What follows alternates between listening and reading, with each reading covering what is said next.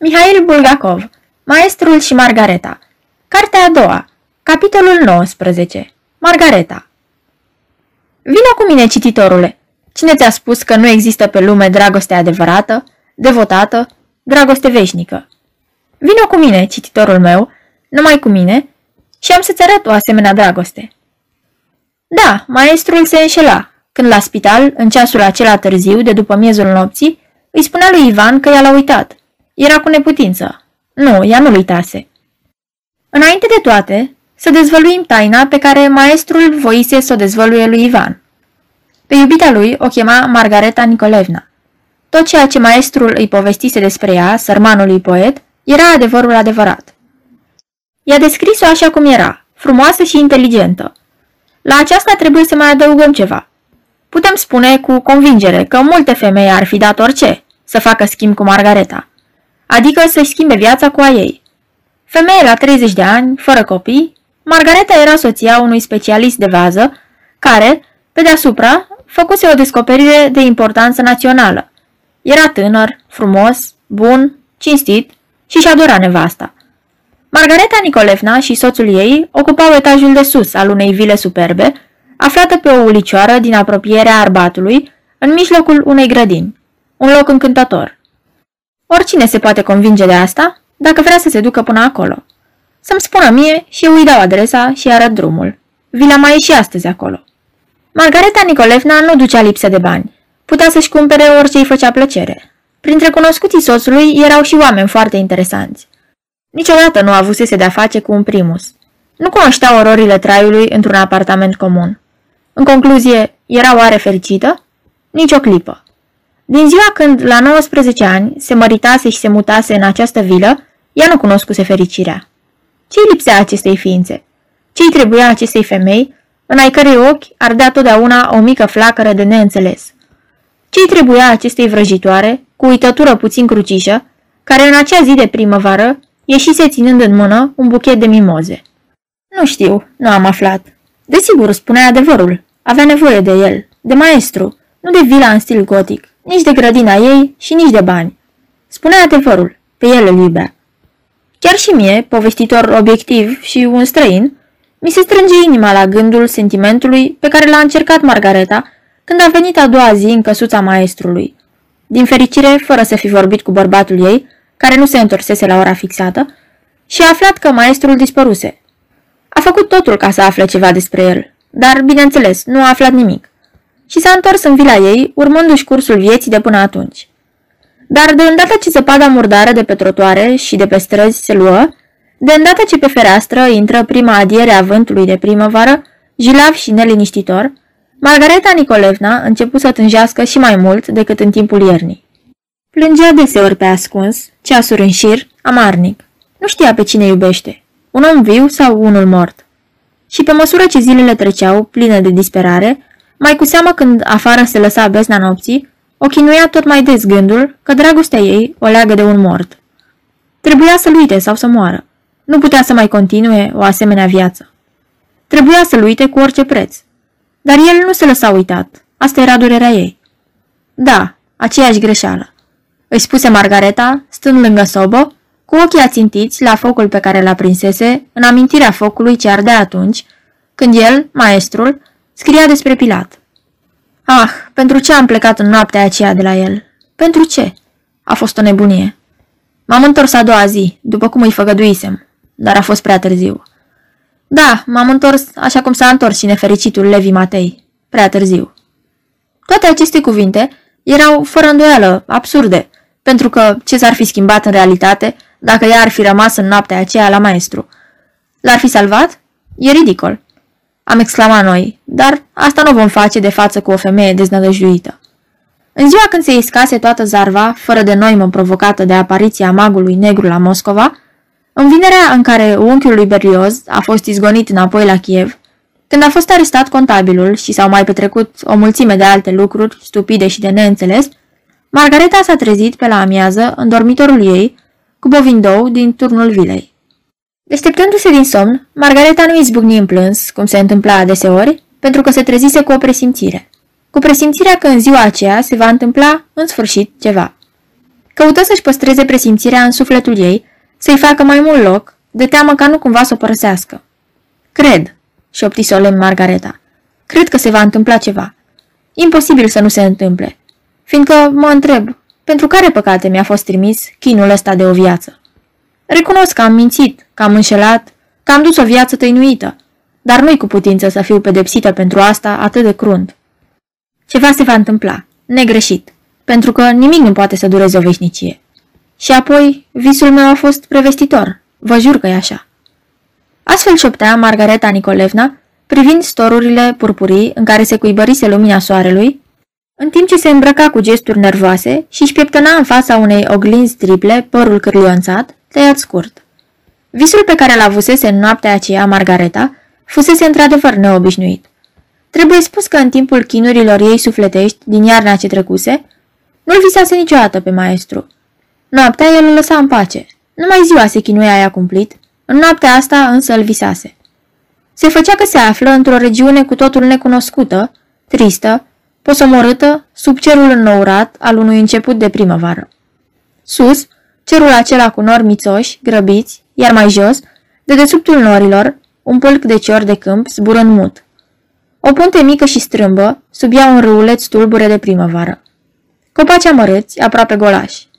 Un plop tremurător, singuratic, iar mai departe, printre copaci, la capătul unei grădini, o construcție mică din burne, o bucătărie sau o baie de aburi sau naiba mai știe ce.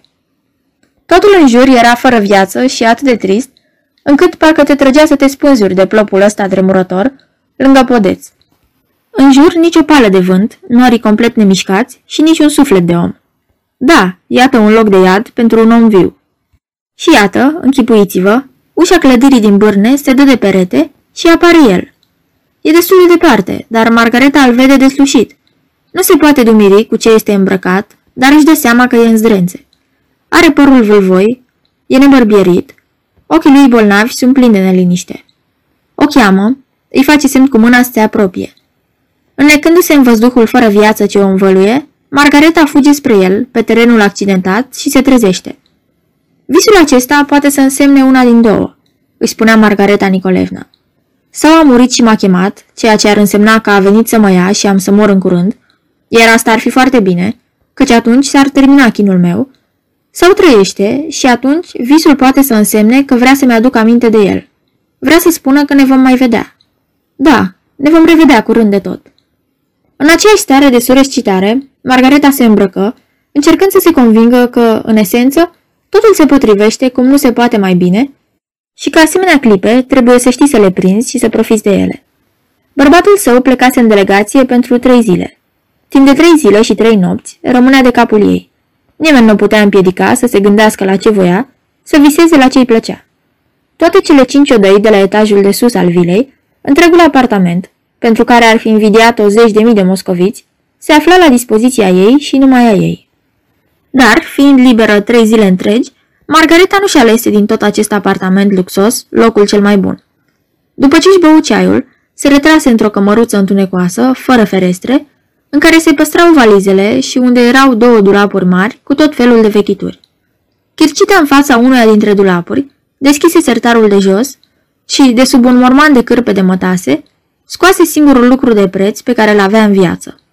Ținea în mână un vechi album de piele maronie, în care avea fotografia maestrului, carnetul de la casa de economii cu cele 10.000 de ruble depuse pe numele lui, petalele unui trandafir uscat, păstrate între filele unei foițe, și o parte dintr-un caiet, de grosimea unei col de tipar, cu pagini scrise la mașină și cu marginea de jos arsă.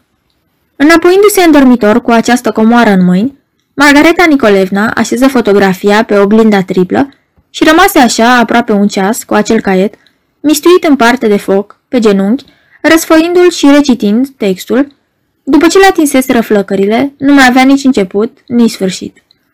Întunericul, venind de pe Mediterana, învăluise orașul atât de odios procuratorului. Se mistuise răpunțile suspendate care legau templul de cumplitul turn Antonius. Din tăurii pogorâse bezna, așternându-se peste zeii înaripați, ce se înălțau deasupra hipodromului, peste palatul asmoneilor, cu meterezele lui, peste bazaruri, caravanseraiuri, ulicioare și eleștee. Pierise marele oraș, Ierusalimul, de parcă nici n-ar fi existat vreodată. Margareta ar fi vrut să citească mai departe, dar mai departe nu era nimic, doar niște franjuri carbonizate, inegale. Ștergându-și lacrimile, puse caietul la parte și, proptindu-și coatele pe măsuța de sub oglindă, reflectându-se toată în ea, rămase multă vreme cu ochii țintă la fotografie. Apoi, într-un târziu, lacrimile îi secară. Își strânse cu grijă comoara, care, peste câteva minute, era ascunsă din nou sub cârpele de mătase și, în camera întunecoasă, zdrângăni încuindu-se lacătul. Margarita Nicolevna își îmbrăcă pardesiul cu gândul să se ducă la plimbare. Frumoasa Natasha, menajera, veni să o întrebe ce ar dori să-i gătească pentru felul doi la masă și primi dezlegarea să-l facă la alegerea ei. Ca să-i mai treacă de urât, Natasha lungi vorba cu stăpâna, povestindu-i printre altele că în ajun, la un teatru, un scamator făcuse niște trucuri atât de năstrușnice, încât lumea rămăsese buimacă. Împărțise tuturor pe gratis câte două flacoane de parfum străin și ciorapi, iar apoi, după sfârșitul spectacolului, când publicul ieșise în stradă, se pomeniră toți goi pușcă. Margarita Nicolevna se trânti pe scaunul de lângă oglindă și izbucni în hohote de râs. Natasha, cum de nu ți rușine? Ești o fată cu carte, deșteaptă. Oamenii ne scocesc, dracu știe ce, pe la diferite cozi, iar dumneata le dai crezare. Natasha se îmbujură la chip, replicându-i cu foc că nu e vorba de minciuni, fiindcă în ziua aceea chiar văzuse ea, cu ochii ei, la un magazin alimentar de pe Arbat, o cetățeană care venise în pantofi, dar, stând la rând la casă, a observat odată că rămăsese desculță, numai cu ciorapi în picioare, iar pantofii i-ai de unde nus. Rămăsese acolo cu ochii holbați. La călcâi se vedea o gaură cu toate zilele. Pantofii aceia fermecați îi avea de la spectacolul din seara trecută. Și s-a dus așa acasă? Așa s-a dus, zicea Natasha tot mai roșie, de ciudă că nu îi se dă crezare. Da, aflați că aseară miliția a ridicat vreo sute de persoane. Unele cetățene, plecând de la spectacolul cu pricina, fugeau pe Dverscaia, numai cu chiloții pe ele. Bineînțeles, de la Daria ai auzit zvonurile astea, zise Margareta Nicolevna. De mult am observat că este o mincinoasă fără pereche. Discuția lor comică se încheie cu o surpriză plăcută pentru Natasha. Margareta Nicolevna se duse în dormitor și ieși de acolo ținând în mână o pereche de ciorapi și un flacon de colonie și, spunându-i Natașei că și ea ar vrea să facă o scamatorie, îi dădu fetei ciorapii și flaconul, rugând-o un singur lucru, să nu alerge de sculță pe Tverscaia și să nu asculte pălăvrăgeliile Dariei. După ce se sărutară, cele două femei se despărțiră. În timp ce troleibuzul o ducea de-a lungul arbatului, Margareta Nicolevna, rezemată de speteaza moale a banchetei, se gândea la ale ei, mai trăgând uneori cu urechea și la șușotelile celor doi cetățeni din față. Aceștia, întorcând capul din când în când cu teamă, să nu-i audă cumva cine știe cine, șușoteau pur și simplu niște aiureli. Bărbatul de lângă geam, zdravăn, cărnos, cu niște ochi mici ca de porc, libidinoși, îi povestea vecinului său, un om mărunțel, că sicriul a trebuit să fie acoperit cu un vol negru. Nu se poate, șopti uimit mărunțelul. E nemai auzit. Și ce a făcut Gelbidin? Prin vuietul uniform al troleibuzului, dinspre fereastră, se auzi răspunsul. Miliția judiciară, scandal mare, mister nu alta. Din aceste frânturi de fraze, Margareta Nicolevna își ghebă ceva mai coerent. Cei doi șuteau despre un mort, nu-i pomeniseră numele, căruia azi dimineață îi se furase capul din sicriu. Iată că, din cauza asta, Jelbidin e așa de tulburat. Iar cei doi, care șușotesc într-o leibuz, au și o legătură cu mortul furat. Apucăm oare să ne ducem după flori? Se neliniștea mărunțelul. Zici că incinerarea va fi la ora două? În cele din urmă, Margareta Nicolevna se plictisi să mai asculte flecăreala misterioasă despre capul furat din sicriu și se bucură văzând că ajunsese la destinație și că trebuie să coboare. După câteva clipe, ședea pe o bancă de lângă zidul Kremlinului, față în față cu manejul. Margareta își miji ochii să se ferească de soarele strălucitor, amintindu-și de visul ei din noaptea trecută și gândindu-se că exact cu un an în urmă, în aceeași zi și la același ceas, stătuse pe această bancă alături de el. Ca și atunci, geanta ei neagră se afla lângă dânsa, pe bancă. El însă lipsea acum, dar Margareta Nicolevna vorbea totuși cu dânsul, în gând. Dacă ești deportat, de ce nu-mi dai un semn de viață? Oamenii dau semne de viață. Nu mă mai iubești? Nu, nu știu de ce, dar nu pot crede una ca asta. Înseamnă că ai fost deportat și ai murit. Atunci te rog, lasă-mă, dă-mi în sfârșit libertatea de a trăi, de a respira. Tot ea răspundea în locul lui. Ești liberă, nu vezi că nu te țin legată? Apoi tot ea îi dădea replica. Nu, ăsta nu e un răspuns. Dispar din amintirea mea și atunci voi fi liberă. Prin fața ei se perindau trecătorii. Trăgând cu coada ochiului la femeia cochetă, atras de frumusețea și singurătatea ei, un bărbat tuși ca să-și dreagă glasul, se așează pe celălalt capăt al băncii și, luându-și inima în dinți, vorbi. Indiscutabil, astăzi este o vreme frumoasă. Dar Margareta îi aruncă o privire atât de posomorâtă, încât, ridicându-se pe dată, individul plecă. Iată, de pildă, urmă în gând Margareta, vorbind cu cel care îi stăpânea sufletul. De fapt, de ce l-am alungat pe acest bărbat? O plictisesc și acest Don Juan nu era chiar atât de nesuferit. În afară, poate, de cuvântul acela prostesc al lui, indiscutabil. De ce stau așa, singură cuc, lângă acest zid? De ce mi-e viața pustie? Și de acolo, tristă și abătută. Dar deodată simți în piept același val de așteptare și emoție care o izbise și dimineață. Da, o să se întâmple ceva. Valul o izbi din nou și ea își dădu seama că era un val sonor. Prin zgomotele orașului răsunau tot mai deslușit, apropiindu-se sunetele unei tobe și ale unor instrumente de suflat ce cântau cam fals. Înaintea tuturor, trecând pe lângă grilajul grădinii, apăru, mergând la pas, un milițian călare, urmat de alți trei pe jos. Apoi se ivi un camion înaintând încet. În el era îmbarcată o orchestră. În urma camionului, un autodric nou-nouț, cu sicriul pe el, acoperit de coroane și gerbe, având în cele patru colțuri câte un om în picioare, trei bărbați și o femeie. Chiar și de la distanță, Margareta a putut vedea că fețele oamenilor care stăteau în picioare în mașina mortoară, însoțindu-l pe cel decedat pe ultimul său drum, erau zăpăcite și arătau ciudat. Mai ales acest lucru sărea în ochi în ce o privea pe cetățeana care stătea în picioare, în colțul stâng din spate al mașinii mortoare. Obrajii grașei femeii parcă îi umfla din interior și mai mult o taină picantă, iar în ochișorii care înotau în grăsime jucau niște luminițe indecente. Încă puțin și ai fi zis că femeia va face cu ochiul spre mort și va zice Ați văzut vreodată una ca asta? Misticism, nu alta. Tot atât de zăbăcite arătau fețele celor care îl petreceau pe jos pe mort și care, cam 300 la număr, urmau încet carul mortoar. Margareta urmări cu privirea cortegiul, trăgând cu urechea la bătăile triste ale tobei, ce se stingeau în depărtare, articulând mereu același bum, bum, bum. Și gândi, ce mormântare stranie! Și cum te întristează bum-bumul ăsta? Of, zău, mi-aș vinde și sufletul diavolului, să aflu doar dacă trăiește. Interesant, totuși, pe cine îl mormântează?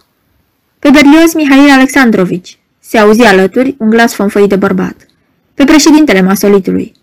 Adânc mirată, Margareta Nicolevna se întoarse și zări pe bancă lângă ea un cetățean care se așezase probabil neauzit, în vreme ce Margareta urmărise procesiunea funerară și e de presupus că, distrată cum era, ultima întrebare și-o pusese cu glas tare. Între timp, cortegiul își încetini mersul, capătul lui ajunsese la un stop. Da, urmă necunoscutul, ăștia sunt într-o stare de spirit cu totul stranie. Conduc la groapă un mort, gândindu-se toți la un singur lucru. Ce s-o fi întâmplat cu capul lui? Care cap? întrebă Margareta, privindu-l cu atenție pe vecinul ei, căzut parcă din cer. Descoperi că era mic de stat, roșu ca focul, cu un clonț uriaș ieșindu-i din gură, purta un costum îndungi, de calitate bună, cămașă scrobită, pantofi de lac și un melon pe cap. La gât avea o cravată țipătoare. Uimitor era faptul că din buzunarul de la piept, unde bărbații poartă de obicei batista sau stiloul, ieșea un os de găină. Da, vedeți dumneavoastră, o lămuri roșcatul, azi dimineață, în sala Gribedov, acestui mort i s-a șterpelit capul din sicriu. Cum se poate una ca asta? exclamă fără să vrea Margareta, amintindu-și de șoaptele dintr-o leibuz. Dracu știe cum, răspunse familiar roșcatul, de altfel presupun că n-ar fi rău să-l întrebăm despre asta pe Behemoth. Grozav de dibaci l-au șterpelit. Un scandal nemaipomenit. Și, mai cu seamă, e de neînțeles cine și pentru ce are nevoie de acest cap.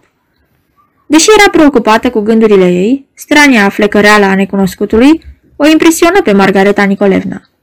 Dați-mi voie, exclamă ea deodată. Ați spus Berlioz? Despre el s-a scris astăzi în ziare? Cum să nu, cum să nu? Va să zic că în urma sicriului merg literații? Întrebă Margareta. Firește. Și dumneavoastră îi cunoașteți cum arată la față?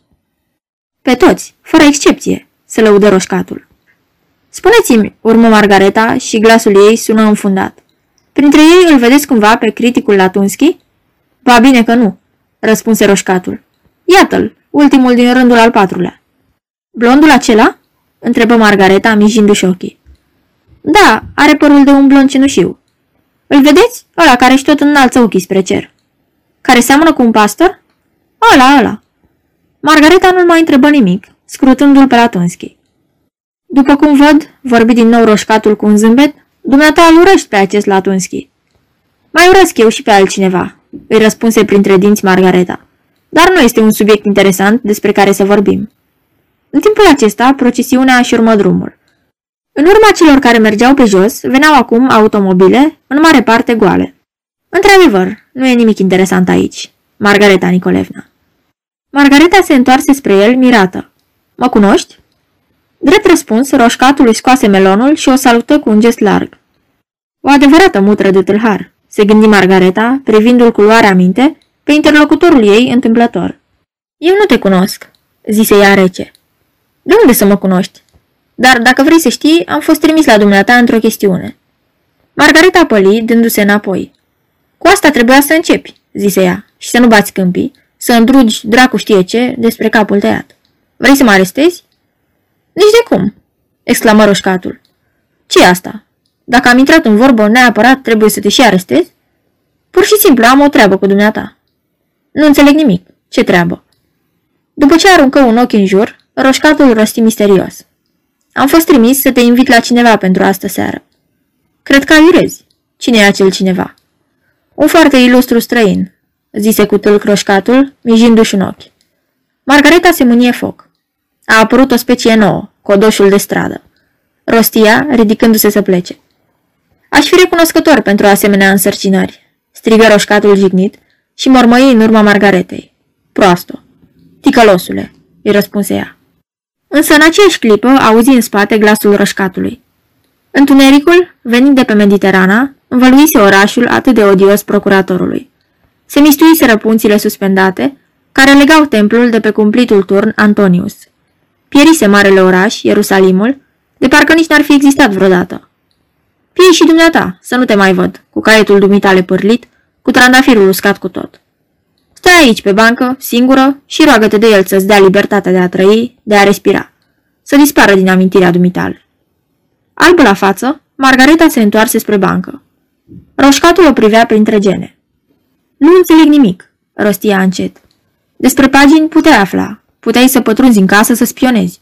Ai mituit-o pe Natasha, da? Dar cum ai putut să-mi afli gândurile? Crispându-se ca de o durere, adăugă. Cine ești? Spune, de la ce instituție? Ce plictiseală! Bombăni roșcatul și vorbi mai tare. Iartă-mă, doar ți-am spus că nu sunt de la nicio instituție. Stai jos, te rog. Margareta se supuse, fără nicio împotrivire.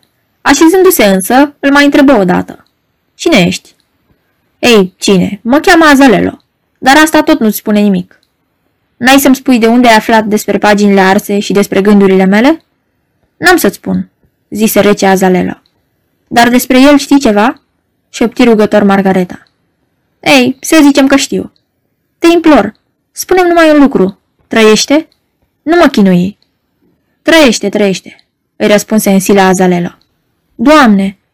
Te rog, fără emoții și fără multă zarvă, îi zise Azalelo încruntându-se. Iartă-mă, iartă-mă, îngăimă Margareta, acum supusă. Sigur că m-am supărat pe dumneata, dar recunoaște, când un necunoscut de pe stradă invită o femeie undeva, într-o vizită, nu am prejudecăți, te asigur. Aici Margareta a zâmbit cu amărăciune. Dar eu niciodată nu mă văd cu niciun fel de străini și nici nu am chef să întrețin relații cu ei. Și, afară de asta, soțul meu... Vezi, drama mea constă în faptul că trăiesc cu un om pe care nu-l iubesc, dar cred că ar fi nedemn să-i stric viața. Cu mine s-a purtat întotdeauna frumos. Vădit plictisit, Azalelo ascultă vorbele ei incoerente, după care îi spuse cu asprime. Te rog să taci un minut. Și Margareta amuții supusă. Te invit la un străin cu totul inofensiv și nici un suflet de om nu o să afle despre vizita asta. Ți-o garantez eu.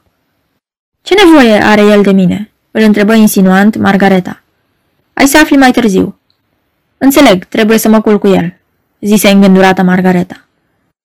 La aceste cuvinte, Azalelo scoase un hmm arogant și îi răspunse așa. Orice femeie din lume, te pot încredința, ar fi visat așa ceva. Mutra lui Azalelo se strâmbă de râs.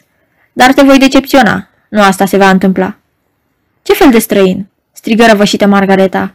Atât de tare, încât persoanele care treceau pe lângă bancă întoarseră capul spre ea. Și ce interes am eu să mă duc la el? Azalelo se aplecă spre dânsa și obtindu-i semnificativ. La drept vorbind, ai un foarte mare interes. Profită de ocazie. Cum? exclamă Margareta, cu ochii deodată rotunjiți. Dacă nu mă înșel, îmi dai de înțeles că acolo aș putea afla ceva despre el. Azalelo încuvință tăcut din cap. Merg, strigă cu energie Margareta, apucându-l pe Azalelo de mână. Merg, oriunde ar fi. Scoțând un uf de ușurare, Azalelo se lăsă pe speteaza băncii, acoperind cu spatele lui cuvântul Niura, crestat cu briceagul și zise ironic. Greu ți și cu femeile. Și își băgă mâinile în buzunarele pantalonilor, întinzându-și înainte picioarele. De ce, de pildă, m-au trimis pe mine în chestiunea asta? Mai bine se ducea Behemoth, el e plin de farmec. Încetează cu mistificările dumitale și nu mă mai chinui cu tot felul de enigme, îl rugă Margareta, zâmbind amar. Sunt o ființă nefericită și dumneata profiți de lucrul ăsta. Mă bag într-o istorie stranie, dar îți jur, numai pentru că m-ai ademenit vorbindu-mi despre el. Simt că toate lucrurile astea, pe care nu le înțeleg, mă amețesc. Fără drame, fără drame, te rog, ripostă strâmbându-se Azalelo. Trebuie să înțeleg și situația în care mă aflu eu.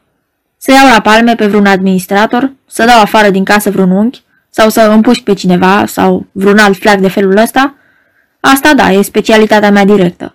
Dar să stau de vorbă cu femeile îndrăgostite, mulțumesc, nu. Pentru că, vezi dumneata, de o jumătate de ceas mă tot chinuiesc să te conving. Ei, cum rămâne? Vii? Vin, răspunse simplu Margareta Nicolevna. Atunci, fi bună și ea asta. Urma Zalelo și, scoțând din buzunar o cutiuță rotundă din aur curat, o întinse Margaretei, adăugând. Ascunde odată. Nu vezi că se uită trecătorii? O să-ți prindă bine, Margareta Nicolevna. În ultimele șase luni, dumneata ai îmbătrânit binișor de durere. Margareta se aprinse la față, dar nu spuse un cuvânt, iar Azalelo urmă. Astă seară, la ora nouă și jumătate fix, fi bună, după ce te dezbraci până la piele, să ciungi fața și corpul cu alifia asta. Mai departe poți să faci ce vrei, dar să nu te depărtezi de telefon.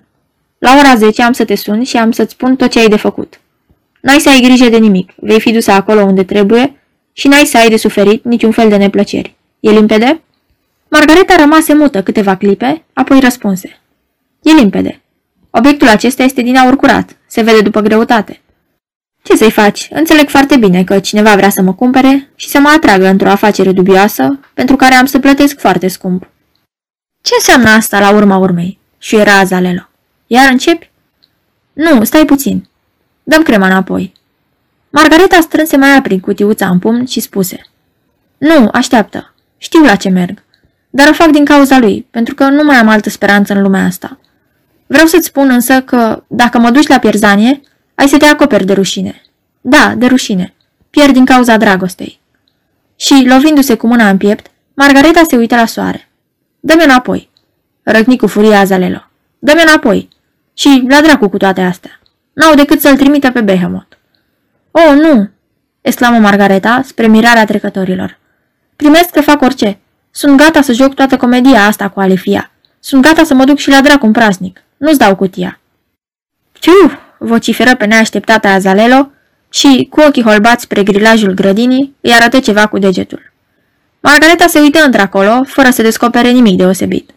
Dar când se întoarse spre Azalelo, ca să-i ceară o explicație la stupidul Tiu, nu avea cine să-i o mai dea. Interlocutorul ei misterios dispăruse. Margareta băgă repede mâna în poșetă, unde, înainte de aceste țipete, ascunsese cutiuța și se convinse că este acolo. Atunci, fără să se mai gândească la ceva, fugi grăbită din parcul Alexandrovski.